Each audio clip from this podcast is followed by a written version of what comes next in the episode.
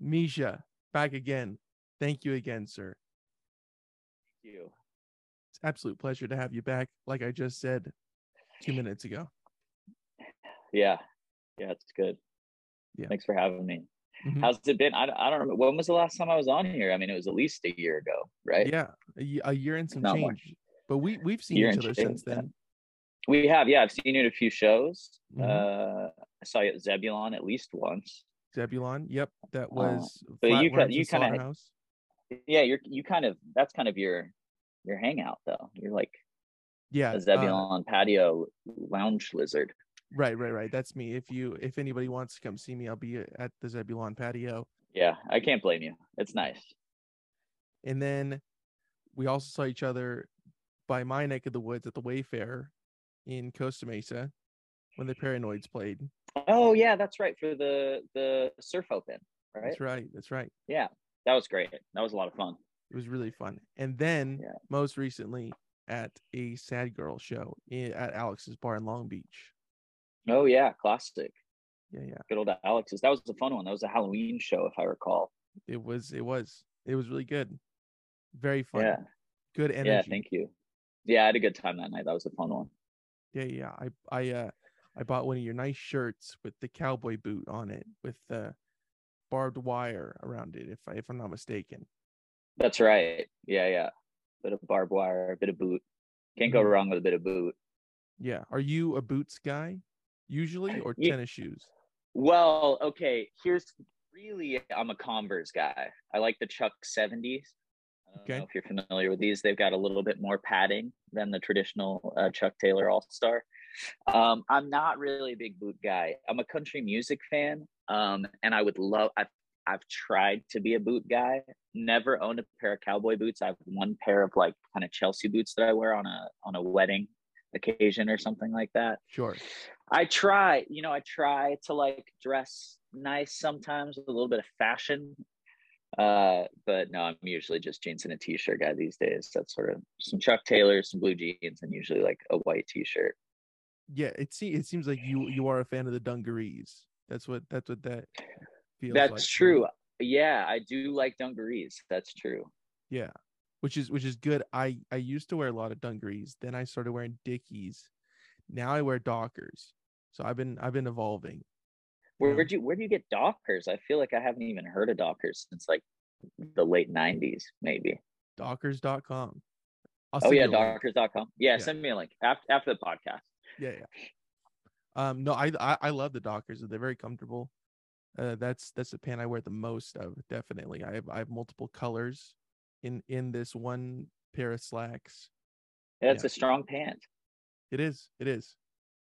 Um, yeah, trying reaching out to Dockers to sponsor this podcast. So hopefully this will this will create some buzz around the office. Yeah, yeah. We, I'll, I'll, I'll, I'll, I'll hit up my people too. I feel like they've got some Dockers Connect. you got They're yeah, in the pant world. Yeah, I got some people in the pant world. that's a it's it's it's it's a niche world to get into. It's very very difficult to to break into that. It is. Yeah. Well, especially with Dockers, I feel like they've got such a kind of hold on the market share. You know, it's like sort of their, it's their thing. but- Absolutely. Yeah. Now, Misha, let me let me ask you this: Are you do you own more Levi's or Wranglers? What is your pant that you usually are jean wise that you're? Oh yeah, my my pant. Thank you for asking. My pant is yeah. I'm a Levi's guy. I have I have a pair. I've got a couple pair of Wranglers. Like, are you familiar with the? Um, I think they're like polyester or something. I forget what they're called. Um, anyway, they're sort of like a. They're like tapered with like a flare. They're almost like a '70s dress pant kind of. I've got a couple pair of those Wranglers. Again, that I bust out on a special occasion every now and then, and then With I've the got a pair of kind of yeah with the boots. Exactly. boots. Got- exactly. Gotcha. with the boots. That's kind of my go-to like ah it's a wedding or some kind of thing. Um and then yeah besides that levi's. Just the levi's guy. I go to the citadel outlet and i'll usually buy like two or three pairs at a time and then i'll just rock those for a while. All right. This is my yeah issue nothing crazy. with Levi's. If you, I, this has been my experience. If you buy they're pair not Levi's, they're not. Well, yeah. For I mean, of course, obviously. I mean, that's that's strike Yeah. one, but strike two being that if even if you bought two pairs of the same Levi's, I feel like they'd be cut different and they'd feel different to me. Oh, you think you think their their QC is not great?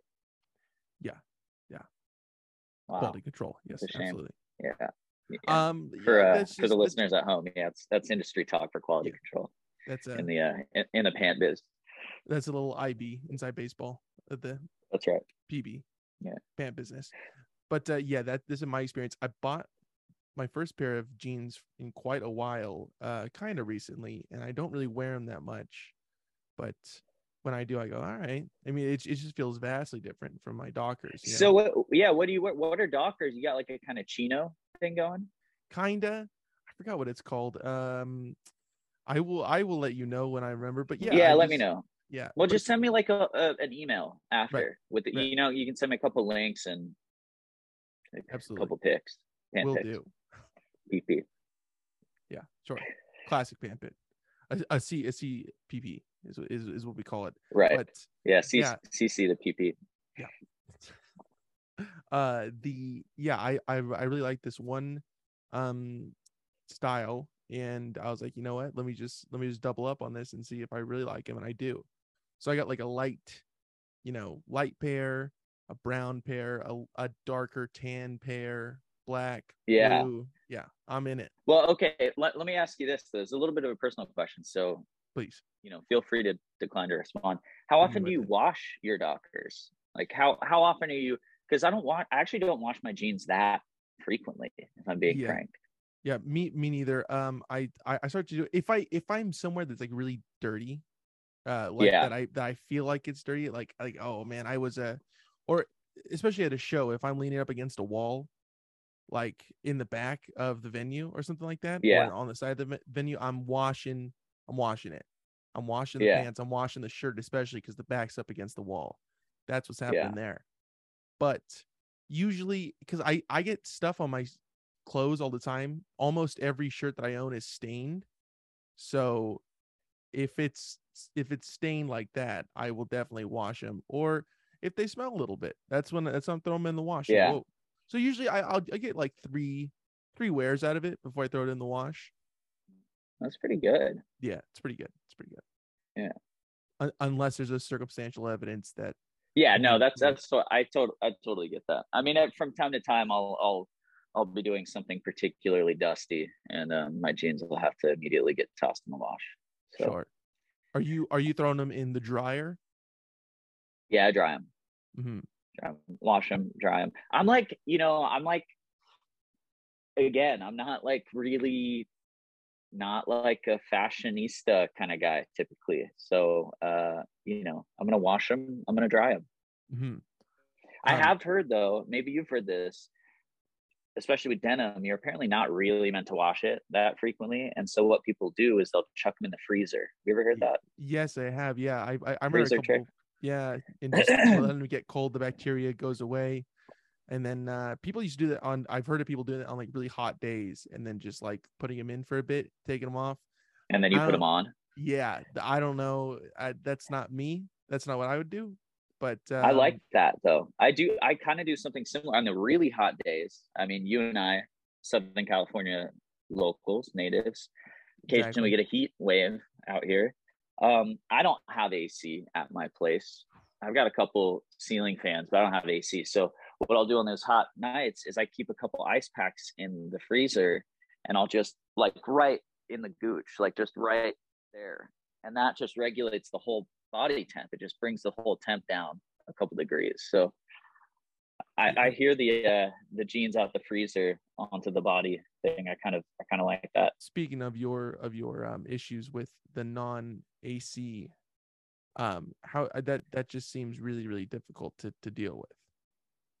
Oh, it's okay actually. I'm I live west side, um, so I'm not too far from the beach or too far inland. Um, and and I get I usually it's usually quite a few degrees cooler in my neighborhood than like somewhere like Highland Park or downtown or, or Echo Park or something like that.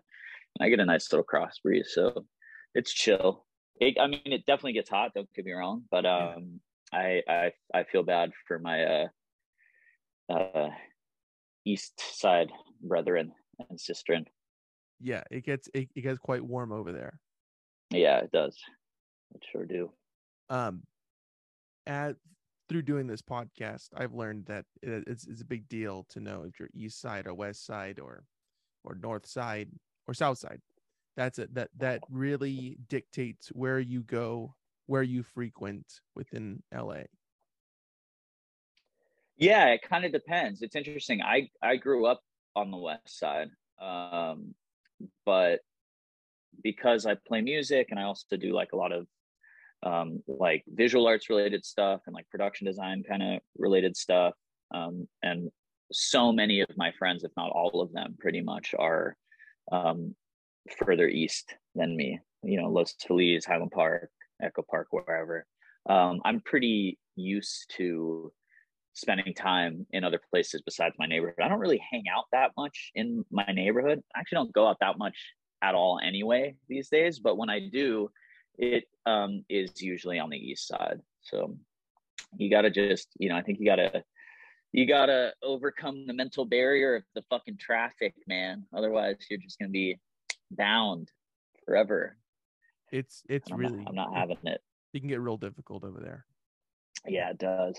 Luckily, I'm an avid podcast listener, so you know, you just chuck on a couple hours of you know whatever of this of this podcast, right, Misha? You do. Oh no, yeah, every... no. I meant, I meant, yeah. What I meant is a couple hours of the Vineyard podcast because there's a lot of great interviews with um, local and up and coming artists. Some, you know, re- really incredible musicians, colleagues of mine, sure. um, who you know we chat around the water cooler pretty often about Jacob's podcast. So that's what I would put on most of the time, ninety nine point nine percent of the time. We're gonna clip that, put that as a promo. That's okay. Good. All right just just as long as we get the the promotional stuff out of the way. It's like yeah, uh, we can kind of wrap this up now, right? Because you yeah, got the yeah, we got, got we the clip. Yeah, we got some good stuff: pants and freezers and air conditionings. Yeah, I think we I think we did the whole thing. Misha, thank you so much. Yeah, that's uh yeah, girl. thank you. All right, Jacob. No, um, now Misha, I did I did want to to jump into this a little bit with you because I do see or I used to see on on Instagram a lot that that you'd be working behind the scenes of of music videos and whatnot relating to yeah. production side. When did you get into that? Um, you know, it's interesting actually. My mom was a set creator um, when when we were kids um, on on the show The Nanny. Ooh, uh, if Fran you're familiar Drescher. with it, yeah. so, Fran Drescher, yeah. So um, we would visit my mom, which was like you know, I was visiting my mom at work at the time, but it would you know we'd go to the set um, and uh, yeah, just like always kind of loved that. And when when I got back from art school, I did a year in art school and kind of hated it. And I came back to LA and um, started working at a screen printing shop. And kind of in the the beginning stages of work at the screen printing shop, I was also kind of wanting to get into like doing props, kind of. And I actually had a few sort of like interviews with with, with some people just for like kind of internship type things. Um, and then just growing up in la I, have always had friends that are either you know directors or like editors or so, somehow are like contributing to music videos. And again because like music videos have been such a huge component of the musical project my music project um, i've spent a lot of time on set and would often just pa in the art department. Um, and then it was over the pandemic when the kind of live music thing still wasn't happening kind of um, as much. I started pivoting um, into doing a little bit more of the productiony stuff, tiny bit more seriously because I, I love making things. That's sort of like you know my whole thing whether it's music or, or, art or design or you know anything is kind of kind of making things and collaborating with people to make things is sort of what i like to do so um, that was my outlet um, when sort of doing the collaborative live music thing wasn't really an option over the pandemic. Um, and then, yeah, just over the course of the last, probably the last like two years or so, I've been doing it a little bit more consistently and seriously. And, and um, yeah, it's great. I love it. So I've been able to kind of like spend time working on friends projects and, and contributing to stuff um, in ways where usually I was dedicating that energy strictly to my project. I'm now doing that with other people which is great and you you honestly you learn so much like that's how you learn really is by you know spending time with other people and spending time with people who are um more experienced or more talented than you in in different realms and you kind of just try and pick up what you can. So right from like Fran Drescher or something like that. Yeah, exactly. Like from Fran. Yeah. When was the last time you saw Fran Drescher, Misha? Um, gosh, it was probably my mom's birthday last year. That recent. Yeah, yeah, they're they're good friends. She seems like a nice lady. That's uh yeah, she's a really nice lady. right. That was that was a show that was on a lot when I was a kid, like being syndicated. Yeah, totally, Land. right?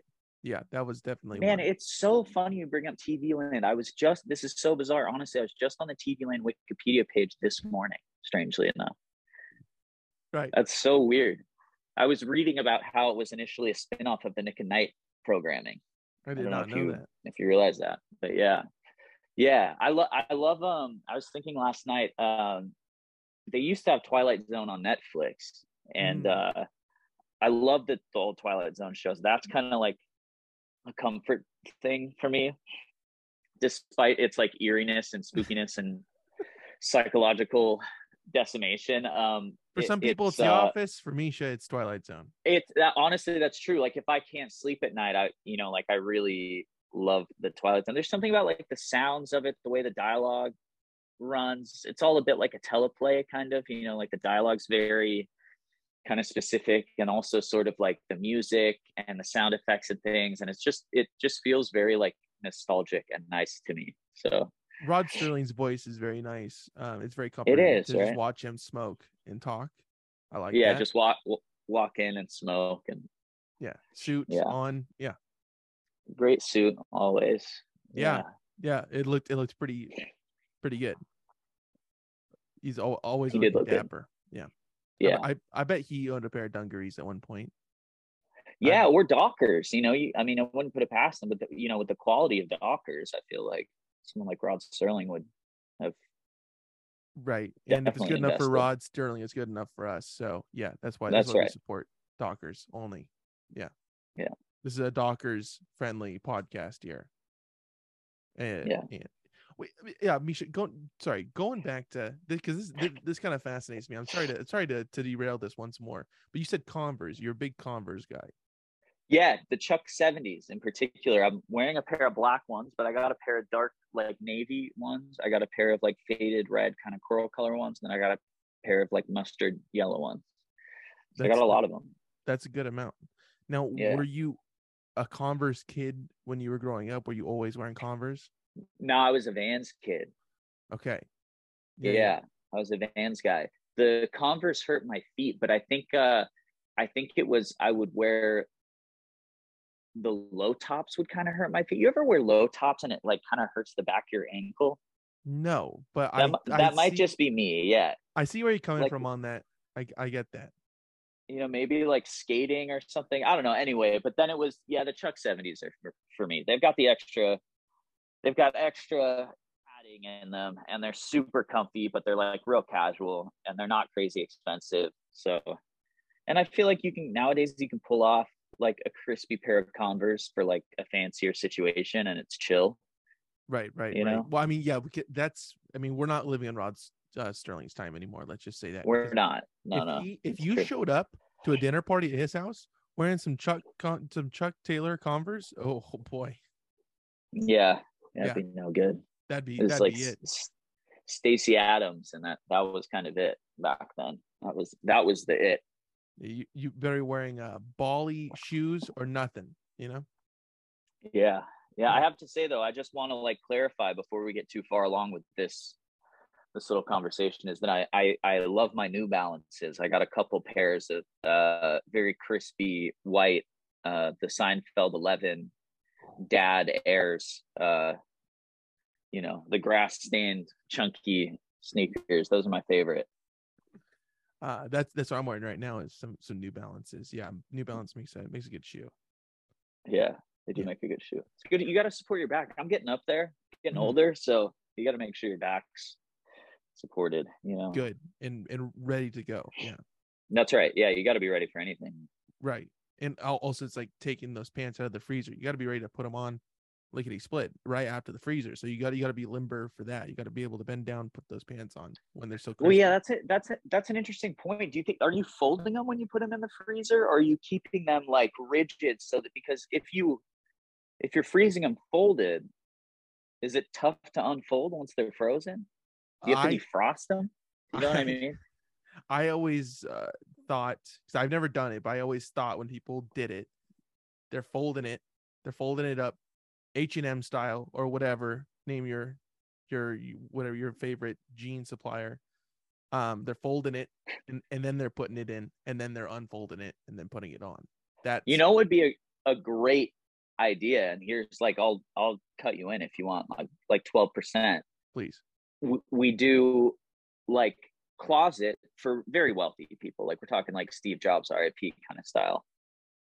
Cupboards for their jeans, refrigerators on hangers though. So you can like open up the door, big burst of like, you know, like cold mist comes out mm. and you just pull out the rack and it's just all your favorite jeans. You never have to wash them. You just hang them back up, put them in the fridge closet. You know what I mean?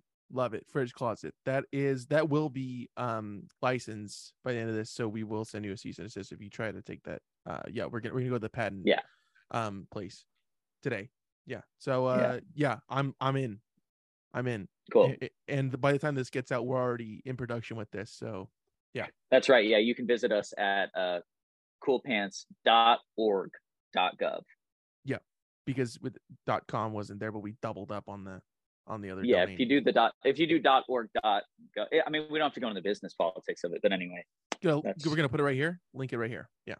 So yeah, pull up the link so you can see right, right here. Right, yeah, right there, right, right where Misha's pointing. There, it's, that's yeah. that's what it's gonna be. Yeah. So hit us up. Yeah, I'm in. I'm in Shark Tank style.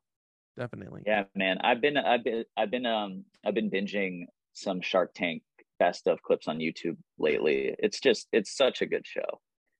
It's great. I feel like you get the full spectrum of human emotion. You know, you've got like people really facing adversity. You've got like the ultra wealthy.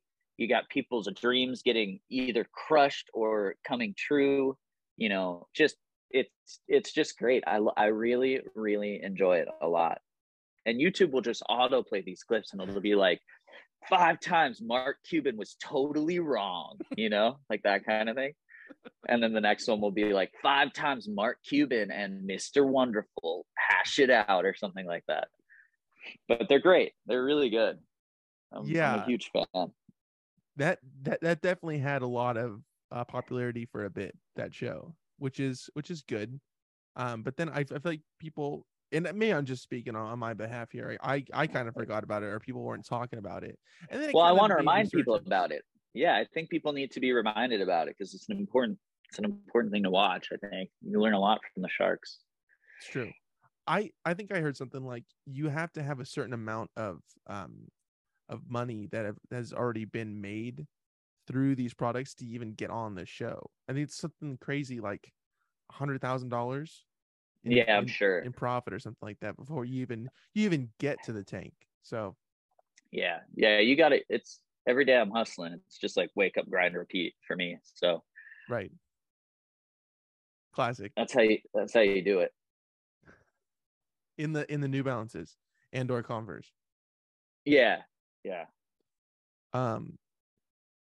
Now I remember seeing a video of uh, Sad Girl and the Paranoids working with Doc Martens. That, yeah. Yeah. Now, are those in rotation for you as well? Yeah, Doc you Martens. know what? I have this awesome pair of Doc Martens. They look like cop boots. They're like a nylon, like a waterproof kind of material. I'd show them to you, but they're in such bad shape because I've I've worn them so much. Truly, as like work boots. They're covered in paint. Um, but yeah, I love them. They're really they're really cool. And I just found out that they make a, a low top version of them, so not like a full boot, but kind of like a mid calf kind of boot or like a mid ankle kind of boot. Um, yeah, I kind of want to get one of those. They've got like the real thick gel soles on them. Yeah, but yeah. Doc, yeah, Doc Martens makes makes it good. I I've had that um the three hole one for for years now. It's the same one. I bought them down there in your neck of the woods at the Doc Martens store in Santa Monica. and back when I first started driving, I think that was the first time I drove to LA. And I and I wow, it's for a Doc Martens. Uh, it's for some Doc trip? Martens. Yeah. Wow. Worst cool. traffic I've ever seen ever, even since coming back. Yeah. Well, probably everyone was going to the Doc Martens store that day. Sure, but I found parking, which was nice. Uh, it's That's kind of nice. kind of difficult to find parking sometimes.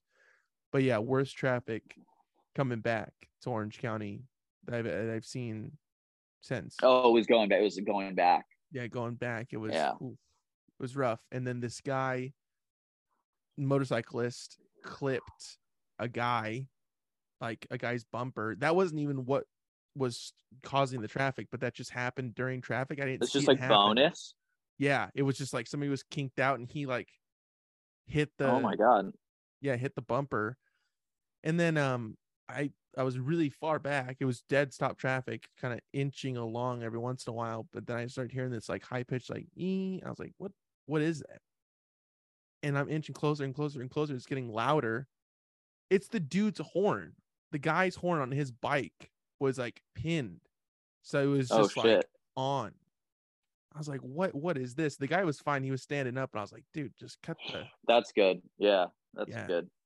That's crazy. It's yeah, it's psycho out there. I mean, the motorcycle thing is pretty, pretty wild. Yeah. Uh, Would you would you ever do it, Misha?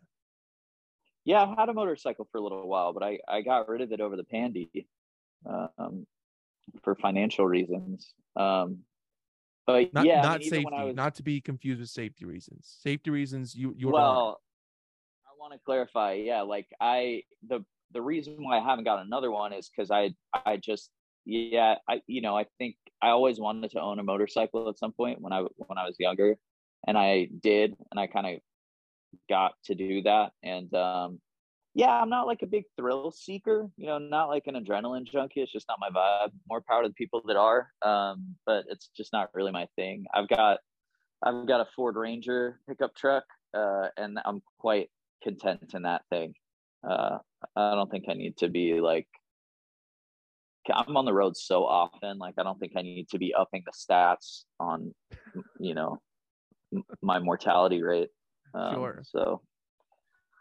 now Yeah. with this Ranger, is it just a bench seat or do you got like a half cab in the back or a full cab? What what, what are you working with right it's it's a new it's a newer ranger now? um i think it's like a 2021 or 2022 maybe either 21 or 22 so it's like a freshie that's new. um yeah and it's a full cab okay. which is great. I love, I absolutely love it. Before that, like this is my first time ever owning like a new vehicle.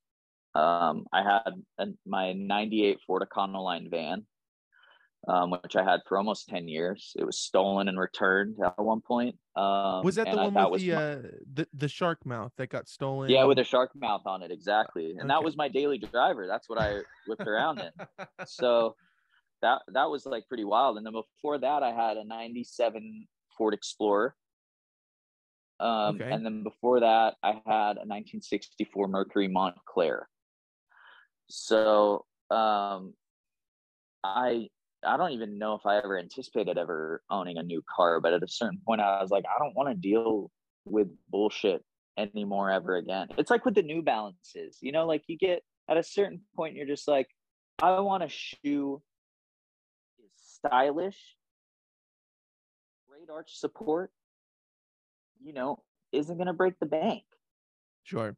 and so the that's how I felt. Or the back. Yeah, that's I mean, maybe more important than the bank is the back.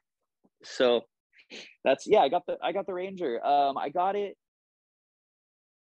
not this past November, but the no- November before that, and I love it. I like seriously love it. I can't I had like real imposter syndrome about it for the first like six to eight months about it because I was like, wait, what the fuck? Like the AC and the heater both work, and like the radio works, and like there are door locks and things. 'Cause I, I wasn't used to any of that. Um, Right, right. And now, yeah, I, I just love it, and because I do um, the production work stuff, and because I do uh, music, like it's fantastic having like more of a utility vehicle like that. I can't tell you how often I like completely load up the bed of it and uh, haul shit around.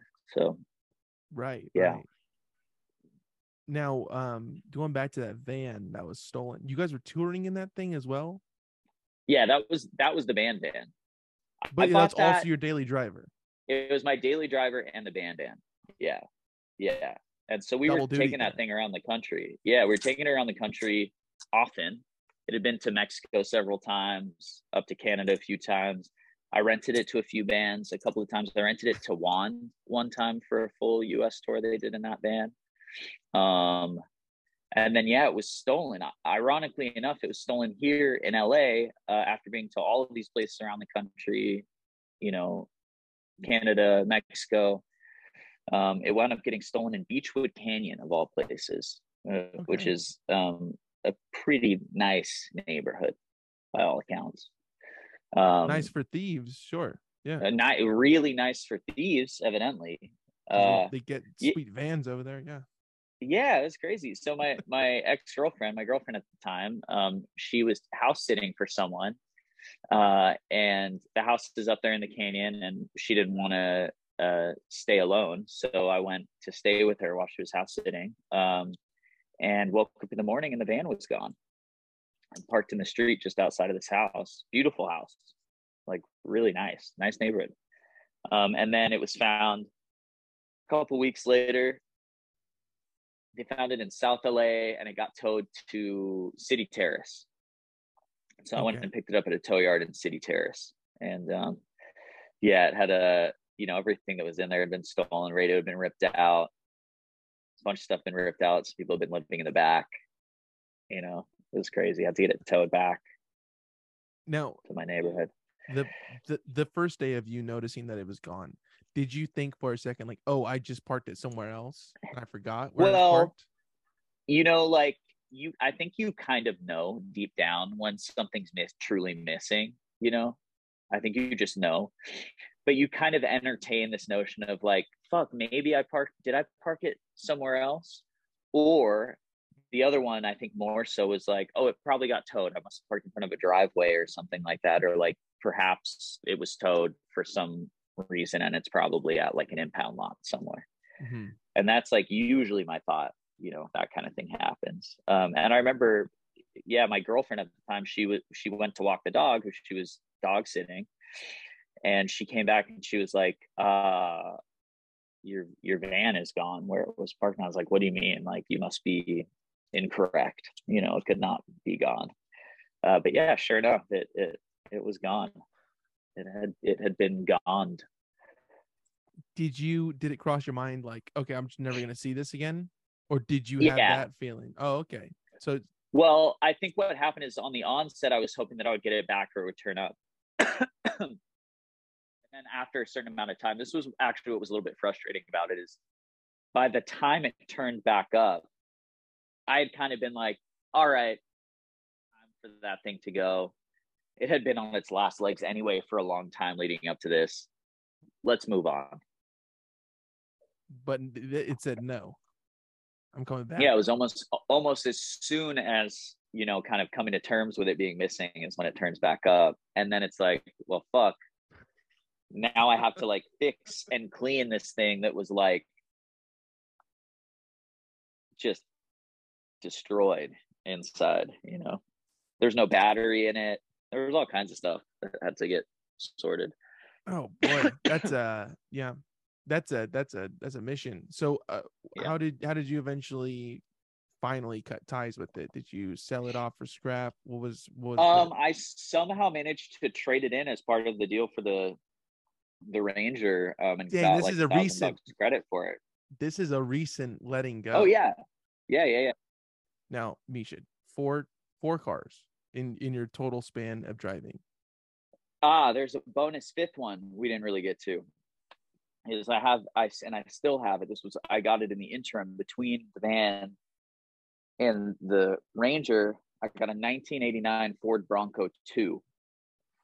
Is that was that OJ's one or was that a different one? It, no, it was it wasn't OJ's one. OJ's OJ has the full size Bronco. The Bronco 2 came out, I think, I think in the mid 80s. It was only around for a little while. It's like a smaller one. It's really cute. It's like a cute shrunken version of the Bronco. It's a great looking car. But the the truck, unfortunately, I bought from um, a used car lot and it was a complete lemon. It's heartbreaking. So it's uh yeah, it's and I'm still trying to figure out what to do with it because the engine's toast. Um, the body's in great condition, and I put a bunch of money into it, but I was putting money into like the suspension and stuff. Um, and then of course, like while trying to get the handling and the suspension happening, the whole engine kind of had a had a meltdown. So I still don't know what to do about it. So if anybody on here wants to buy my Ford Bronco 2 1989 Eddie Bauer edition, it's two tone green and cream. Suspension, brand new custom gearbox, brand new tie rods and uh, ball joints, um, all kinds of great stuff. But uh, you're gonna have to do an engine swap or a rebuild on it, but it's worth it. Cut you a deal. It's a good deal. Yeah. So so we're so we're, we're looking at five five cars, two right now, but five in five. total. Five in total, yeah, five in total. But you know the van, the van was the longest one. How many how many years in total? Bar, ballpark in it. Probably got the van in like 2014 or 15. Okay. Yeah, and then I I got rid of it in 2021, I guess. Okay. You, What do you think the next car is going to be? I know I know that this is a little bit preemptive question here, Misha, but for me, yeah. Do you do you think it's going to be going back to a uh, car well, or a van?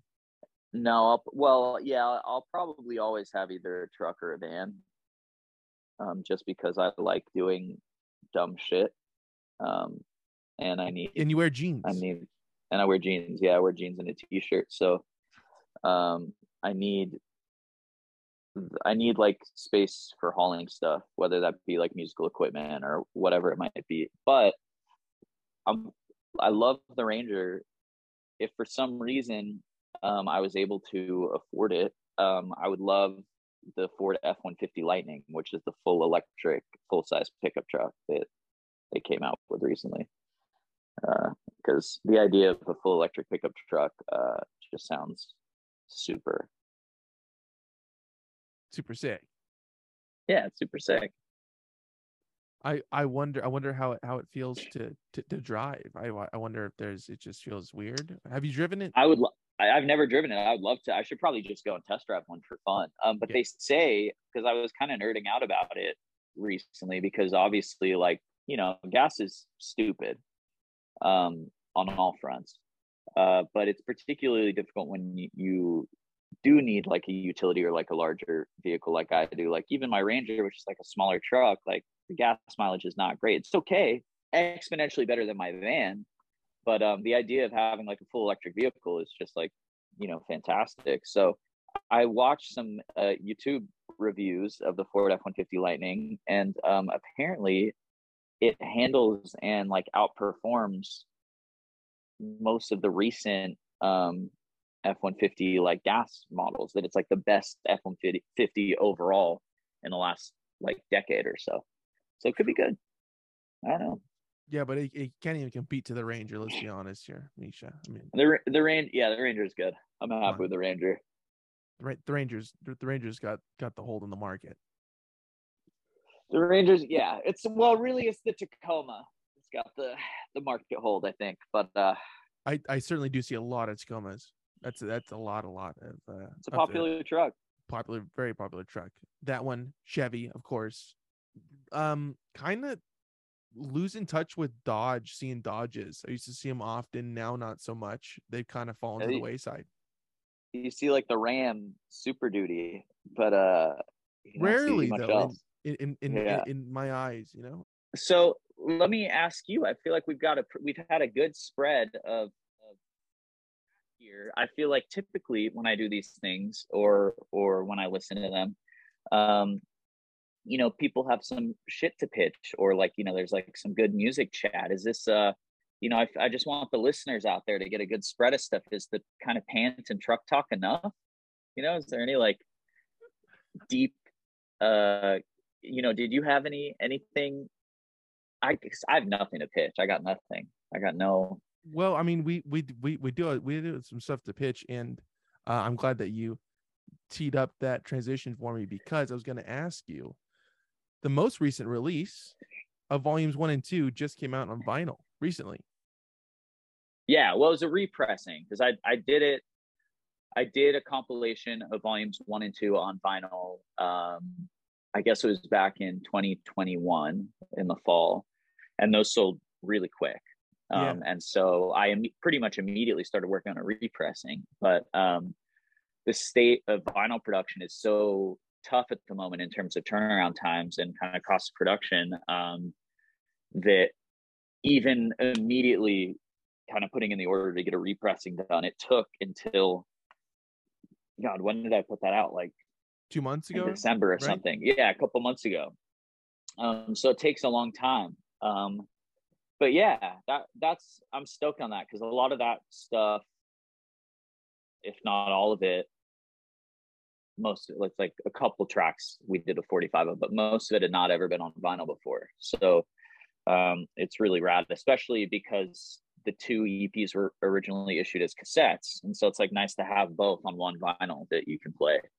Um, and and those were originally re- uh, released in 2015 ish, right? Yeah, at least yeah, probably about then at least. I mean, I started the project in 2014, so um, I think what we probably did is I was really we were releasing kind of like singles, and then I think I did we did a 45 with Norma and Jessica and Breakfast is Over on it, and then I think we did a cassette shortly thereafter for Volume One, and then not that long after that, Volume Two, and then Volume Three was a tiny bit later, and then we did the full length with Suicide Squeeze. Wow. And then I, I've just kind of done a couple singles since then and like reissues.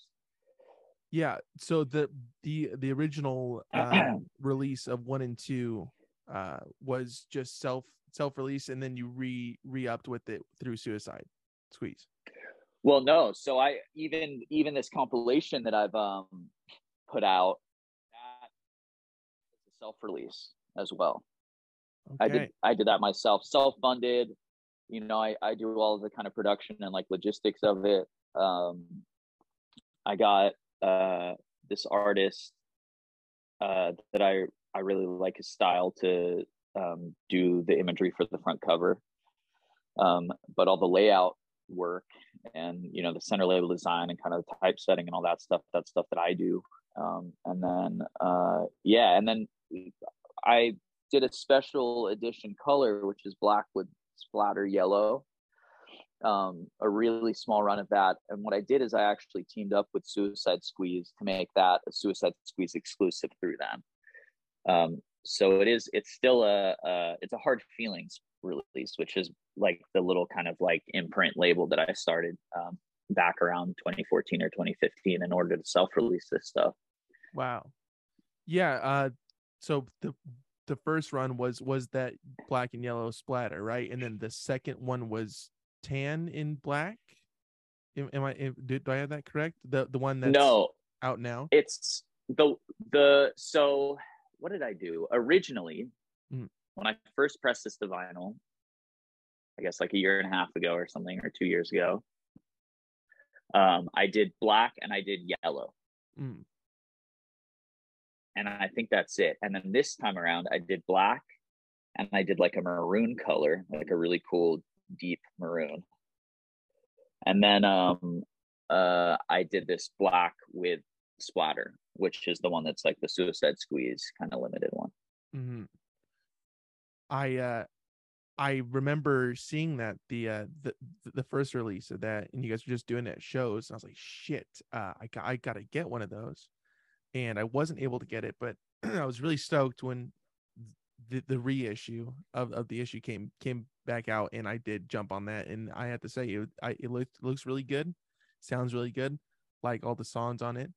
Um yeah, that was that I was Thank you, man. I, I jumped on that. I was like, oh, okay, cool. Like it's it's a because I I asked my my buddy, I was like, hey man, can you please because he was going to a show, a, a sad girl show down there in San Diego, and I was like, hey man, can you please pick me up on those records? I can't get it online, only in person. Yeah. And then he didn't end up going. And then I was like, well, you know, okay, great. I'll I'll hit up Misha about it. And then what you did was you started talking about New Balances, and then we never got around to, to getting it. So oh, I was really shit. stoked. Sorry about that. Yeah, yeah, yeah, yeah, yeah. Yeah. I mean that ha- oh, God that happens. Like I was trying to remember what we talked about last time, so I didn't tread any already trodden ground, you Mhm. know. Right. And I mean, I must. I'm. It's typical me. This happens every time. Is I bring up the fucking Converse, I bring up the New Balance, talk about my truck. That's like all. It's like all I talk about. That that truck purchase mu must have happened like right after we did the the podcast last time. That's that's yeah, it was probably probably shortly thereafter. Also, I just want to clarify. It is. It's a lease, so I'm. You know, Still though, you got it right now. I got it. Yeah, I'm going way over the mileage on the lease. So that's why I say I buy it is because I know I'm gonna have to buy it anyway, ultimately. um, but yeah, uh, I, you know, I, I it in the works for a little while, but it's hard because I get really busy with projects, and then I kind of I'll wind up putting a little bit of time into it, and then it'll kind of pause for a little bit. But I'm working on another um, compilation vinyl um, that'll be volume three uh, the EP on one side, and then the B side is going to have kind of like rarities and and live stuff on it. So stuff that um, some of it that never even got put on Spotify, uh, some stuff that was like really early shit that was just on like SoundCloud or Bandcamp or some of those places, or even some stuff that got recorded and never released. Um, and then a couple live versions of a few tracks um, from volumes one, two, and three.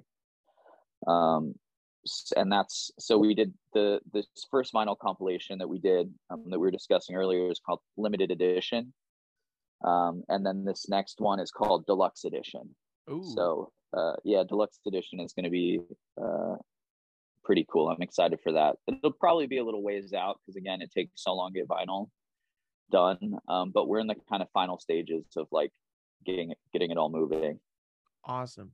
That's that's awesome. Yeah. Um, yeah, the vine the vinyl has been has been backed up for a bit. Yeah, and that's that that's, that's a big problem. But I'm I'm glad that this is uh, is this breaking news by the way, Misha? Have you have you announced this anywhere else, or is this? I don't know. I mean, I haven't really announced it. I probably mentioned it to people, but I've never like, you know, haven't really, I haven't really talked about it. But yeah, anybody who's um listening, it's probably going to be me listening again on the freeway to it. You're you're you're one of the forty thousand people that listen. Yeah. So I am one of forty thousand people. Yeah. Yeah. So to the thirty nine thousand nine hundred ninety nine other folks listening in, um, look out for that. you heard it here first. Look out for it. Yeah, I mean, like I said, it'll probably be a little while, but I try to put in work on it when I can. I, I've been I've been really enjoying um, doing all these other projects. I'm doing. I've been working with um this artist Nick Waterhouse uh, Oh, since the end of last year. Terrific. His shit's amazing.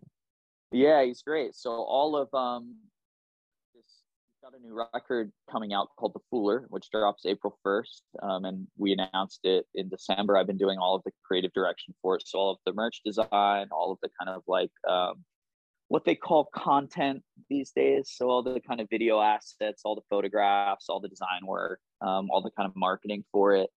Uh, I set up like an audio phone hotline that you can call and actually like preview some of the singles on there and you can leave a voice message and um yeah that's been really fun. So that's been taking up a good amount of time um essentially doing what i've done for my group for nick kind of um in terms of marketing and branding and and uh the creative direction stuff.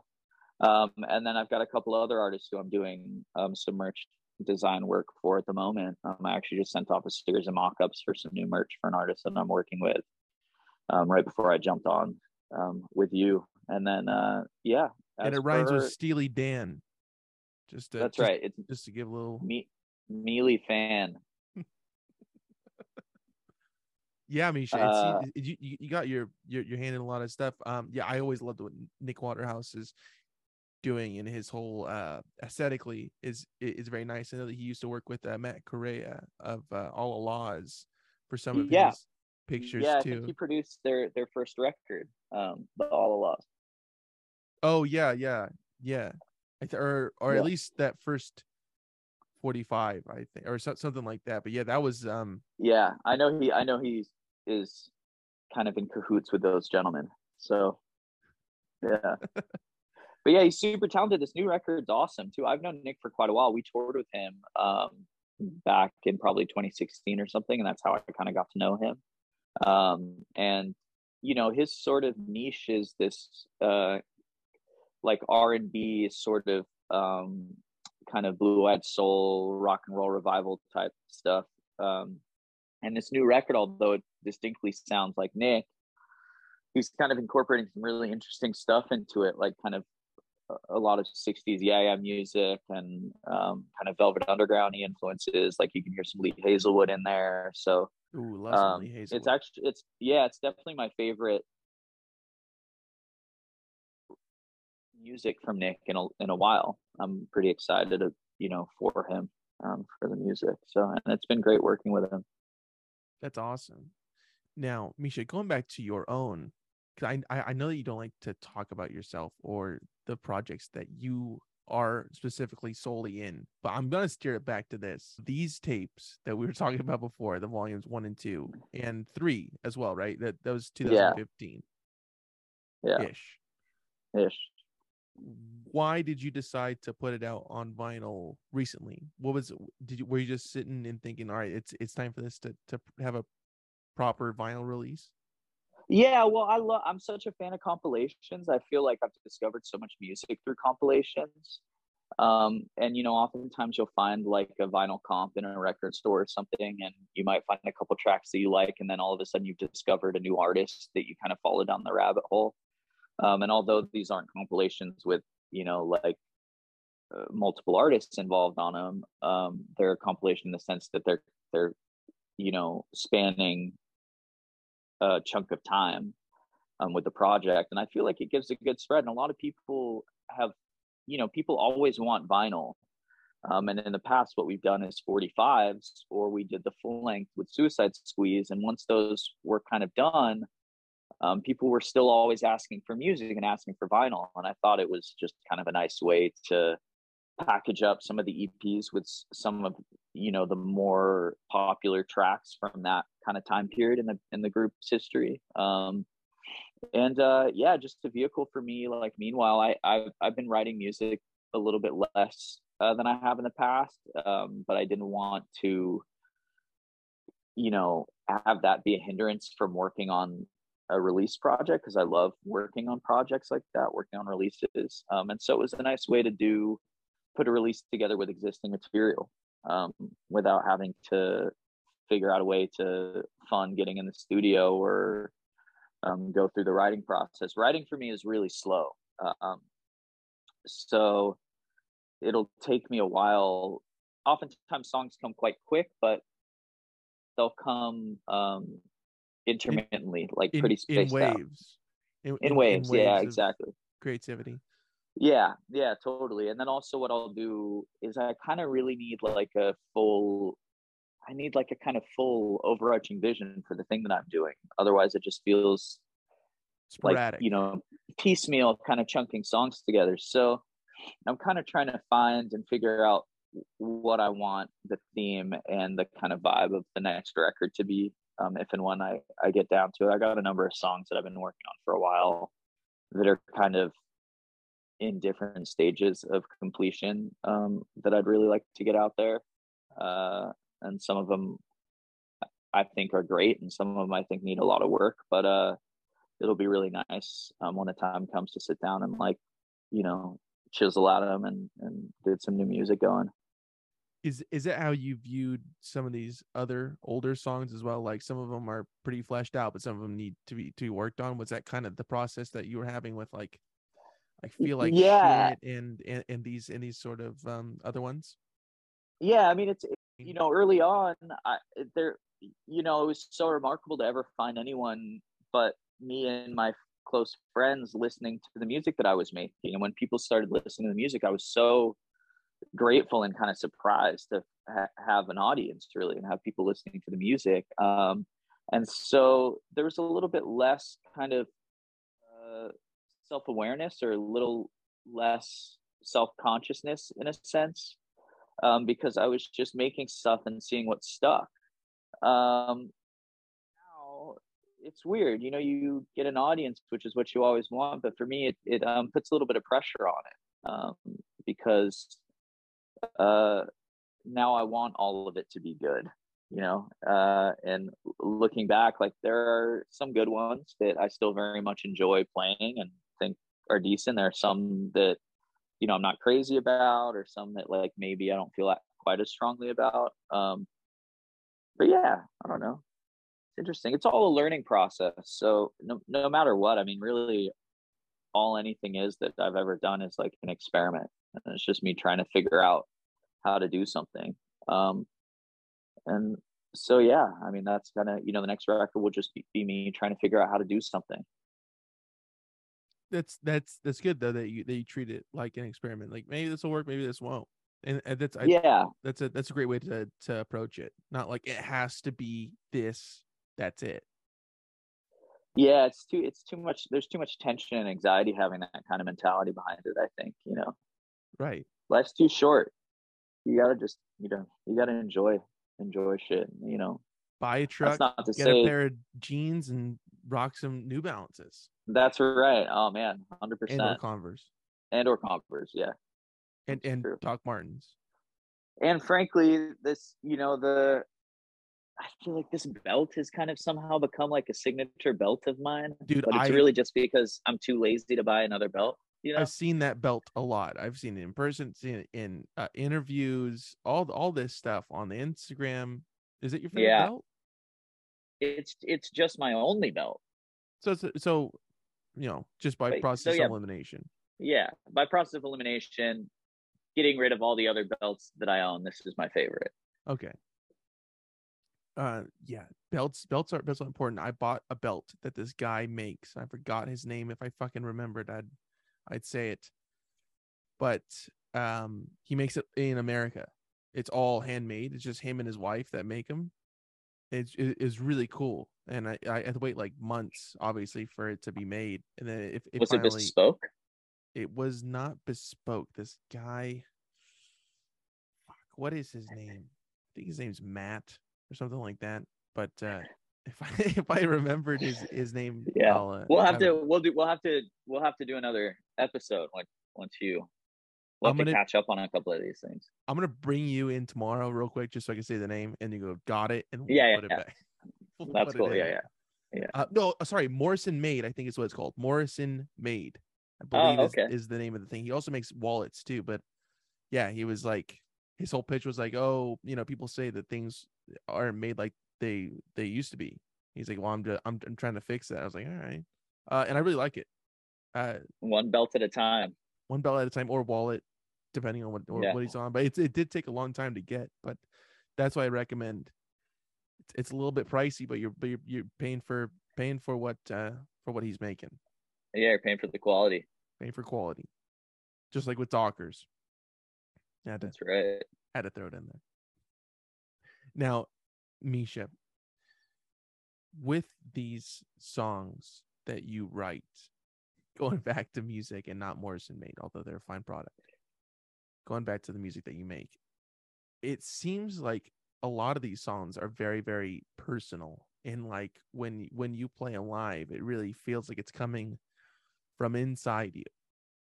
Is this is this true that you look inside yourself um to, to to write these songs or are you more looking at other people and writing from the perspective of them uh yeah interestingly enough i think m- m- more often now than in the past i try to write um, from a more genuine perspective but um, when i first started out i i was kind of writing with sort of like fictional characters in mind. Um, but it changes you know you can kind of tell too though like i think the songs that hit harder have a tendency to be a little bit more you know they tend to be more poignant um, when they're more genuine in that way um, but yeah obviously like a song like chlorine or something was uh, i liked the idea of coming up with this character. Was the the title of the character the name of the character chlorine. That was sort of the inspiration for the song was envisioning this character named chlorine and what would she be like and how can i write a song about this fictional character? Um, or uh, breakfast is over you know again was sort of like an intentional there was a goal which was to have this character um, and it was a take on like a classic oldies kind of doo-wop love song but you know with sort of like this asshole character instead of like the uh uh lovey doo-wop kind of persona that was like typical of, of that genre of music. Um, and then there are songs like uh, Another Breakfast or Goodbye Queenie, which are more recent that are definitely more um, personal and genuine.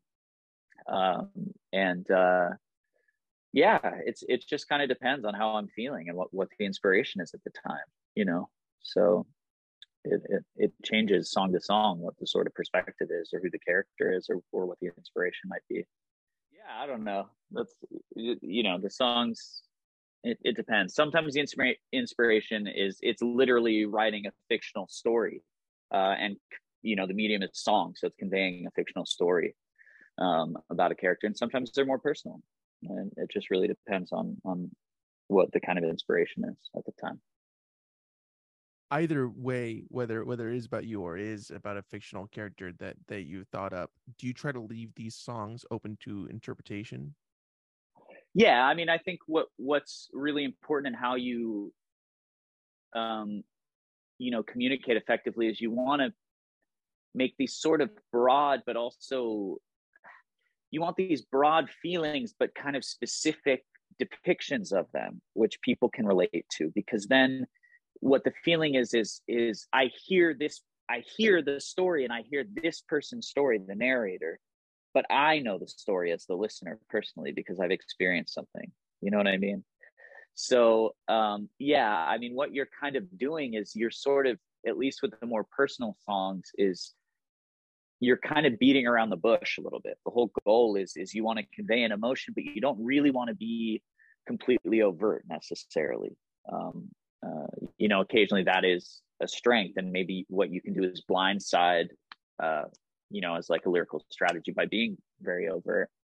Um, but yeah, I mean, I I think that uh, I don't know. There are a lot of a lot of interesting like writing tricks which I haven't really thought about, but I have, probably have a tendency to incorporate in the songs that I write. Why do you think people connect so much to the music that you make?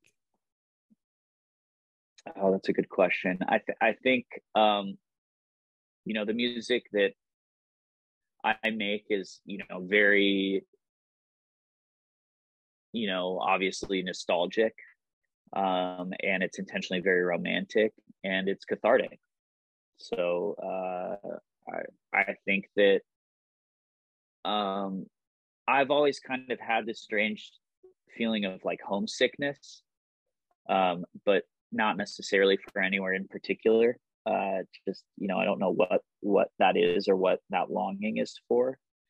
Um, and I kind of feel like that in a way is a universal feeling that a lot of people feel is this sort of feeling of wanting to feel like they're at home somewhere. And I think what the songs are, all of them for the most part, are um, kind of a call back to this um, homesickness that we feel um, and and and I'm utilizing that kind of feeling of nostalgia or sort of you know timeless sounds um, that resonate with me and the type of music that moves me typically, which is of this sonic world and vocabulary. Um, and yeah, you know, taking a lot of references from uh, uh, an inspiration from you know country and folk music and um, soul music and uh, doo-wop ballads and instrumental and and kind of uh, cinematic stuff. Uh, you know, movie scores and things like that. Um, there's a lot of instrumentals that I like to incorporate in the repertoire uh, of the project. Um, because yeah, I like to try and convey a story or some kind of an emotion. So um, I I also just want to say, you know, there's no formula really for it, and for I just try to make what it inspires me and moves me. And um, the fact that it has ever and continues to ever connect with people any of the stuff that i make is is um, r- really uh, remarkable. I'm very very grateful for it. It feels like a very special thing to have that uh, yeah because like i said i mean when i first started making music i mean you know the goal of course was to have people listen to it but the idea of people outside of people that you actually knew listening to it was um, really remarkable. And I kind of remember when people started coming to shows and singing along to the songs, and there were people I didn't know, you know it wasn't like my friend or my friend's you know cousin or my friend's girlfriend or whoever you know it wasn't people that i knew. It was strangers coming to the show and they knew the lyrics. And that was crazy. That was like a crazy feeling.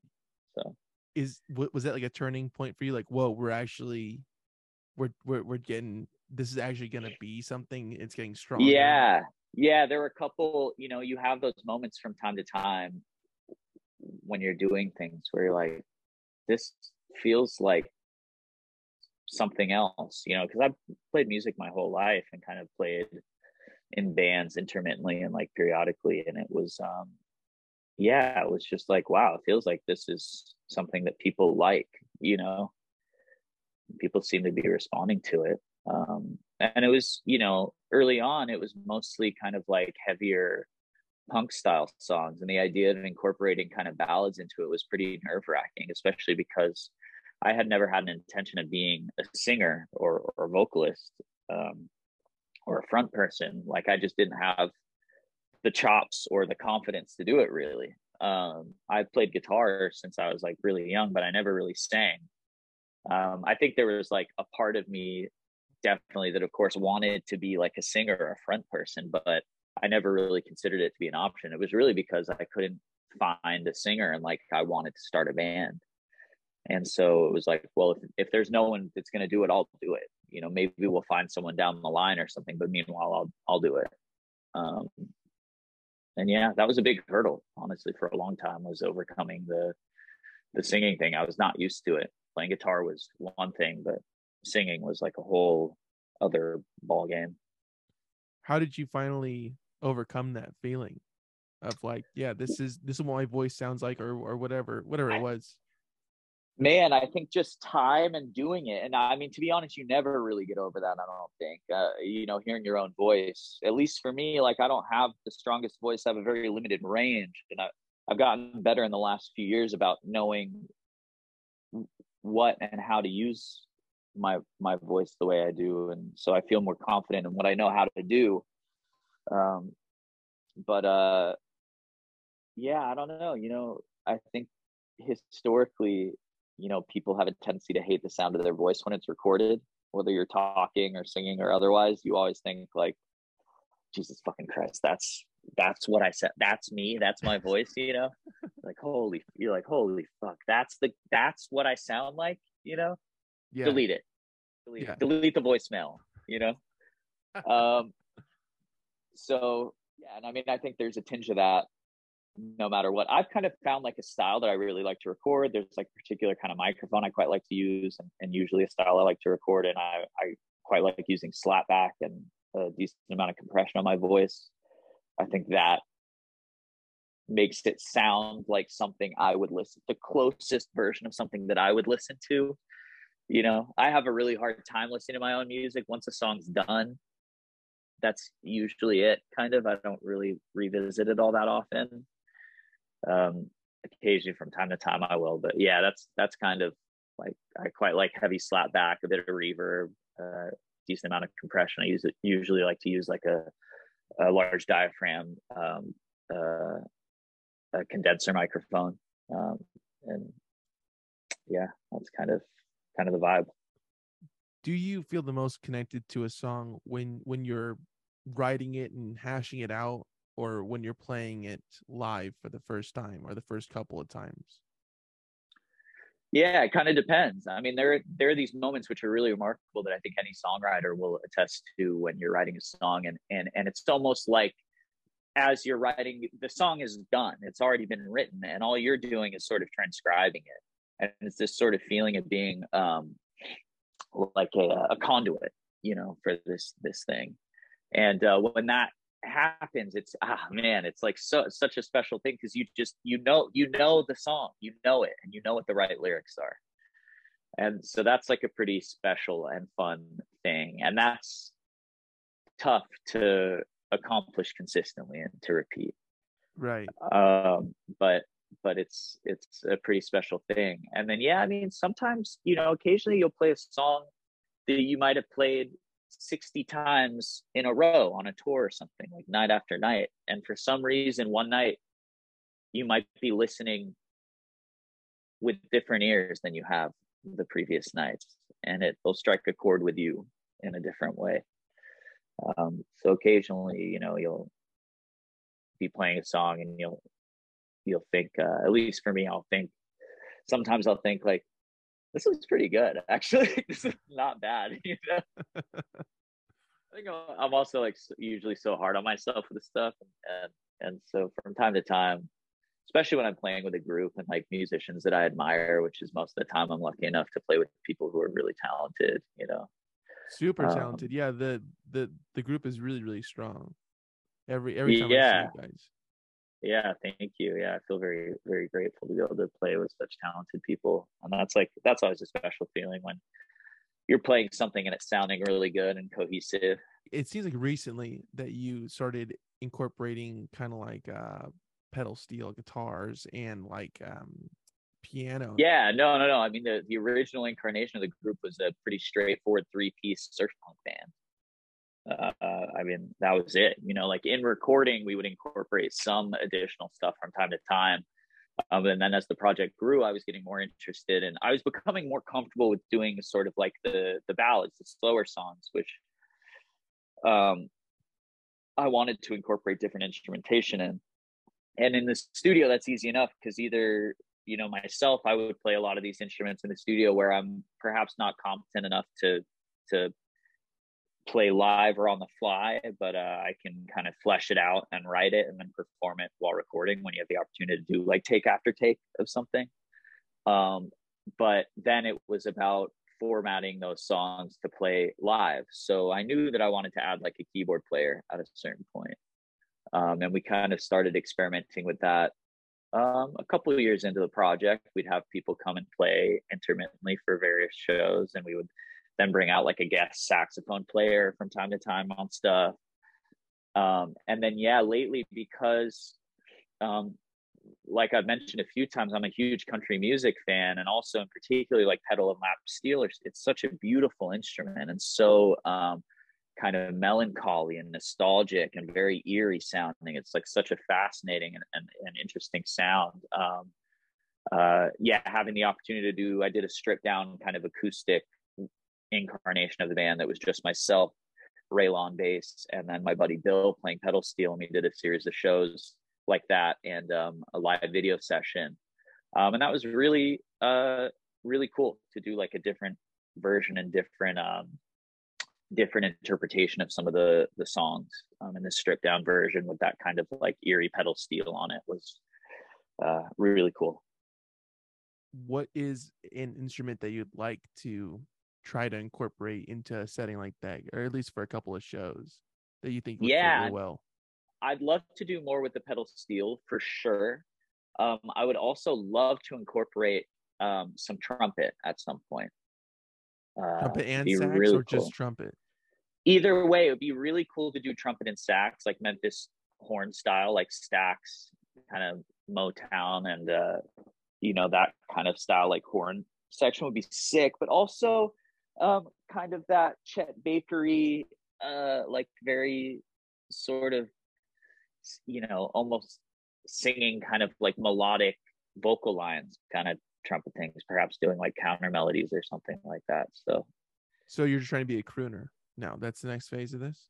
Yeah, well, I've kind of always been a crooner. I think that's the reality of it, you know. And you get now your Glen Campbell phase, and you're going into your Frank Sinatra phase. Maybe, yeah, maybe. I'll, although I think the Glen Campbell phase will probably be around. That's always going to be in there. Glen's rem- one of my favorites. I I remember I asked you last yeah. time what is one song you wish you could have written, and that was Wichita Lineman. Oh yeah, yeah. That's I love that song. I really love that. You song. didn't say Southern Nights though, but it's fine. I love that one too. Yeah, that's that's a good one too. But you didn't say it though, Misha. That like that's that's the problem. That's the issue. That's true. I know. Sorry, Jacob. It's it's fine, dude. We'll just have to redo this. But uh before then, Misha, it's been an absolute pleasure to have you back on here. And uh I'm really stoked that we were able to do this. Uh but as you know, before I cut you loose here, we got some promo to do. So Sad Girls Music streaming everywhere, wherever you get your music, that's where you can find them. Um, stay up to date with everything uh shows news tours all that good stuff at um we are sad girl on instagram is that the best place misha Yeah, we are Sad Girl on Instagram. We are sadgirl.com. Sadgirl.com and uh sadgirl.bigcartel.com to find some of the this merch and, and whatnot that Yeah, that is we are released. sadgirl.com backslash store. Whatever, whatever suits your fancy, they'll take you to the same place. Look it's either you're a levi's guy or you're a dockers guy that's you know that's that's just that's just your whatever your interpretation it's is. true, but I think today has shown more than anything that Levi's and Dockers can come together and just unite in power, you know? that's right. Uh So. absolutely. Um and also uh suicidesqueeze.com right? It's dot com or dot net I think it's dot net, dot, dot, dot net. Yeah, suicide net. squeeze dot net. Dot net. um suicidesqueeze.net to go uh pick up that um the sad girl volume one volume two limited edition uh vinyl highly recommend that great great album great stuff on there and also are, are the cassette tapes that you guys are making the water ones are those still available at the big cartel Yeah. or Yeah, they should still be up there online. I'll have to check what the inventory is like. I've been slacking a little bit lately on that, but um, I have a big stock of both blue and black water cassettes. no um, we're, we're no it's low here, it's so- low so if you want one you have to go buy them right now uh and Fuck. go God Yeah. damn it! I Yeah. it's we're running low, real limited on them. So grab them while you can. Y'all. supplies last. I mean, e- I mean, and, and this will be coming out in a bit. So if it's even around by the time this is up, uh, yeah, definitely go ahead and go jump Yeah. on that. Yeah, if there if there's right. still some there, definitely go jump on that. And Misha, do we have anything else to promote here? Um, no. Uh, as per, uh, I'll say, uh, start a band. Uh, you know, uh, learn how to screen print and print your own merchandise. Uh, do some research online and fucking put your music out. Throw your own shows. It's cool. That's and that's 10 it. things that's right what there. I got. Yeah, that's ten things. You're the man. Thank you so much. I'm gonna stop recording this. I'll talk to you in a minute. Thank you, sir. Thank